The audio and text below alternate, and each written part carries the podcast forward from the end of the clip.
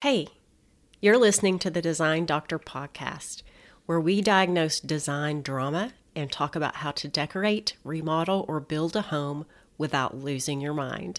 I'm your host, Krisha Palmer, medical doctor turned interior designer and life coach. So come on in and have a seat. Let's talk. One, two,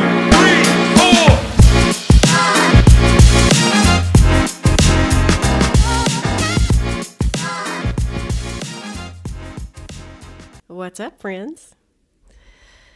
Not a lot here, except for my goofy dog, Bucky. He's my golden doodle who's a year old, just got neutered. And he's running around the house with a cone on his face, wondering what in the world's going on. so that's been entertaining. But I wanted to talk to you today about the biggest challenge that I think people have when working with an interior designer or even if you're not working with an interior designer, it can be when you're working with a contractor or an architect. Or maybe you're just de- redecorating a room on your own. And that big, biggest challenge, I believe, is really just the unknown and the unfamiliar. So, not knowing things that you really shouldn't know anyway, simply because this realm of home renovation, interior design is not your field. Just like I don't know the legal ins and outs of certain issues because I'm not a lawyer. I shouldn't know those things. We have lawyers for that. Thank goodness I have one of my best friends who is a lawyer and I can just go to her and ask. so I found that things come up that we as designers, or if you're an architect or a contractor, you accept as just a part of the process because we're so familiar with that process and oftentimes it's our clients, you listeners, where you might perceive the same thing as a big setback or a big disappointment simply because you're not familiar with the process. And just to use an example to kind of clarify what I'm talking about, I'm going to look at a medical example. So, as you know, I'm a physician and I haven't practiced in a long time, but I used to practice pediatric allergy and immunology. And I know a lot of you listening are also physicians. So, as I go through this example, think about a particular issue that you commonly see in your practice, or if you're not a physician, just in your field of work, whatever that may be. If you're in law, if you're in retail, if you're in sales, think about a particular issue that you see all the time that works like this. So, as an allergist, I would have patients come in that wanted to know if they had a food allergy to a particular food. And just for simplicity's sake, let's use milk as an example. The first thing I would ask them would be what happens when you drink milk or eat foods that contain milk? And many times their answer would be nothing. Nothing happens. But I've had all of these other problems, and they would, you know, list them off. And I just wanted to make sure that it was that these issues are not due to milk. Totally reasonable for a layperson who doesn't know the science behind IgE mediated food allergy to come to the doctor for this, right? There's no reason that they should know the answer to this question. But as a physician who has had a lot of experience in this area, I know almost immediately that this person does not have an IgE mediated allergy to milk. Now, there are lots of other types of intolerances that's totally different. For our purposes here, I'm just talking about IgE mediated food allergy. but I can typically say to them, no, I can reassure them, no, you don't have a true allergy to milk. Why? Because the gold standard of food allergy is what happens when you eat the food. So, no matter what testing shows, if you can eat the food with no immediate or near immediate symptoms like hives, itching, coughing, vomiting, difficulty breathing, then you don't have an IgE mediated allergy to the substance. And when most people think of allergy, that's what they're talking about that IgE mediated food allergy. So these cases were just a no brainer for me, but for the patient, it was an entirely different experience. They came in truly worried and concerned and often required a lot of reassurance in these cases. So as you think about like your field of medicine, medicine if you're in medicine or if you're not, things that you deal with on a daily basis that are like no big deal for you, but are a big deal for your patients, your clients, or your customers simply because it's just not their field of specialty. So, as I have been working with my interior design clients, I started recognizing issues like this that would come up. And I've really been working on changing my approach so that because my thought is if my clients can understand or have a, a little bit better understanding of all of all these common issues that come up and I can help lay the foundation um, for their expectations and for what might happen, this process is going to be a lot more smooth and enjoyable for them and for me, for all of us, because it takes away a lot of that unknown and helps us all manage our expectations going into a project. So, today I'm going to take you through some of that foundation that I'm writing and giving to all my brand new interior design clients. Number one is Murphy's Law of Interior Design. if something can go wrong, it will. So if you talk to any interior designer, we will laugh because we know that this is so true. The interior design process, and especially if you're building a new home or remodeling, the process is so detailed that there's a lot of room for just normal human error. And so, if you order a product and it comes in, it's likely going to be in the wrong finish or it's going to be damaged in some way. Like, I could give you a gazillion examples of if something can go wrong, it will. The benefit to understanding this is that it helps manage your expectations. If you go into a project expecting that it's going to be perfect and that there aren't going to be any problems at all or any mistakes, we're always going to be disappointed.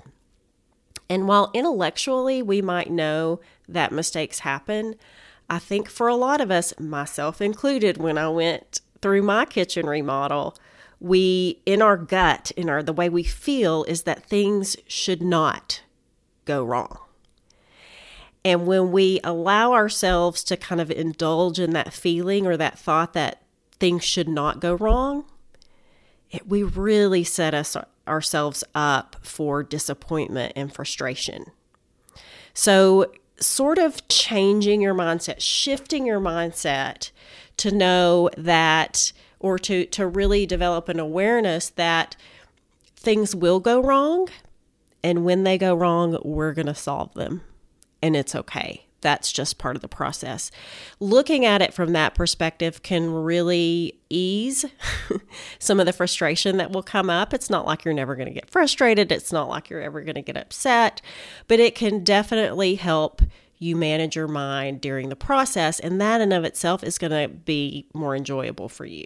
The second thing to remember is that high quality customized items take at least 8 to 12 weeks to arrive. Now, waits have been longer during the pandemic, but they're finally settling down a bit. So, most manufacturers will tell you that it will take 8 to 12 weeks to receive your sofa or your chair. Now, there are legitimate reasons behind that, and that's because for higher quality customized items, they don't have them in all sitting in a big warehouse ready to ship out. They have a frame and then they will take whatever fabric you choose and they actually have to do the work of upholstering it before they ship it out. And that's why it takes that long. Now, the 8 to 12 weeks is another thing to focus on. I always tell my clients expect at least 12 weeks. That way, on week nine, when it hasn't come in yet, and we ask the company and they say it's still going to be a few more weeks, we're not disappointed. We've managed our expectations beforehand. We know minimum 12 weeks, and we accept that and we move on and then we don't have to get you know all up in a huff when we think something's going to be longer than that so if you can um, manage your expectations, 12 weeks, um, and unfortunately, sometimes it's longer. That's just the way it is. But most of the time, 12 weeks is a really reasonable amount of time to expect. Number three is as you go through the construction process, and this is for only those of you who are building a new, new home or who are remodeling, don't feel like asking questions is a nuisance, whether it be asking questions to your contractor, your architect, the subcontractors, or your interior designer. It is always better to ask than to assume because, like I mentioned before, the process is detailed. It involves a lot of step. There's a lot of room for miscommunication and mistakes. So it's always better to ask you're not bothering me by any means. And hopefully, you're not bothering your contractor or the other subcontractors. Um, and even if you are, that's okay. Ask anyway. It's always better to ask than to assume and then um, things not turn out the way they were supposed to turn out because of a mis- miscommunication or mistake. Okay, so moving on to number four. This involves uh, tile. Okay, so if you're having tile installed on the floor in your kitchen, or even if it's a backsplash or maybe in your bathroom, always ask your tile installer to do a dry lay of your tile so that you can make sure that it's correct. And what I mean by that is have them lay out the design in the pattern that's been decided on so that you can take a look at it before it's been grouted onto the floor or the wall. And doing this prevents a lot of issues like I've had people that leave for work, their tile installers coming, and they have um, kind of a thin rectangular tile, and it was supposed to be laid in a herringbone pattern, and they come home and it's been laid in just an overlapping brick pattern. So this could have been because of miscommunication. And so if you have your tile installer lay it out for your approval before it's actually grouted, you can totally avoid this happening. Number five is sort of similar to number four, actually. Oftentimes, work gets done when we're not at home. So you're at work, and sometimes it's tile, but oftentimes it may be cabinet installation, it may be countertop installation, it may be painting, whatever it is, if something big is going on and you know that you're not going to be there, I would do one of two things. Number one, you always have the option of having a friend or a family member or someone that you trust that knows the design, know how, you know, everything has been decided, like what paint color, where the paint goes, what tile pattern is supposed to be laid, how the countertop's supposed to look. Have somebody that you trust be there and available at the site or for the subcontractors to ask questions should they come up. Because I think often what happens is that, say, the tile installer or the painter will have a question that comes up and there's nobody there to answer it. And so they have to make their best educated guess. Sometimes that's no big deal. Sometimes it's it is. Sometimes it's not what you want. So if you have somebody available either there on site or give them your cell phone number. Or in my case, I tell my clients I'm available for these questions. Have them text me because most of my work is remote. So if they know that they have somebody to text when these questions come up, you can give them the answer and you can avoid a lot of mistakes this way. The next tip is when you start getting packages in the mail. So let's say either you're remodeling and you're getting your shipment of tile in and it's all sitting out in the garage in big boxes, or maybe it's your cabinet hardware, or maybe you're redecorating a room and your side table has been delivered, or your lamp has been delivered and it's sit- sitting in a box at your entryway or in your garage. I always recommend opening all of those packages within 24 hours of receiving them and just checking and making sure number one, that it's the right item in the right finish, and number two, that it's not damaged. I've had people that have had big boxes of tile sitting in their garage for months. And when the tile installers are there that day to install it and they open it up and it's all broken. So if you know about those things, because of course, as we discussed Murphy's Law, things like that are, are a part of it, unfortunately. Um, and they do happen. But if you know about it soon enough, that problem can be remedied by the time you know the tile installer gets there or if you've ordered a lamp and you're waiting to put it in your room until everything else gets there which is going to be you know 12 weeks away and it's 12 weeks weeks later you have everything you open your lamp and they sent a blue one instead of a green one if you had known about that right when you got it you could have already had the correct lamp by then so always open up and inspect all of your products, fixtures, and finishes within 24 hours of receiving them. And finally, my last tip is in reference to painting. So, never judge a newly painted room that's empty. it is always a shock because you're not used to it. And when you put furnishings and rugs and window treatments and other things in a room, it can totally change what you perceive that color to look like. So, I'm not saying that you'll always, you know, end up liking it. You may not, but don't pass judgment until everything's in the space. So, those are my top tips that I've actually incorporated into a welcome kit for my interior design clients, in addition to a lot of other information, so that as we work together, we are on the same page. We're both managing our expectations, and we can approach our project as um, a really great team or partnership. And so I thought I would share these with you because I feel like if even if you're not working with a designer, these are of information that are going to be helpful to you. This is not a comprehensive list. I will be adding, I'm sure, to this in the future, and I will update you on this podcast uh, as I think of those and add those. All right. Well, that wraps things up for today.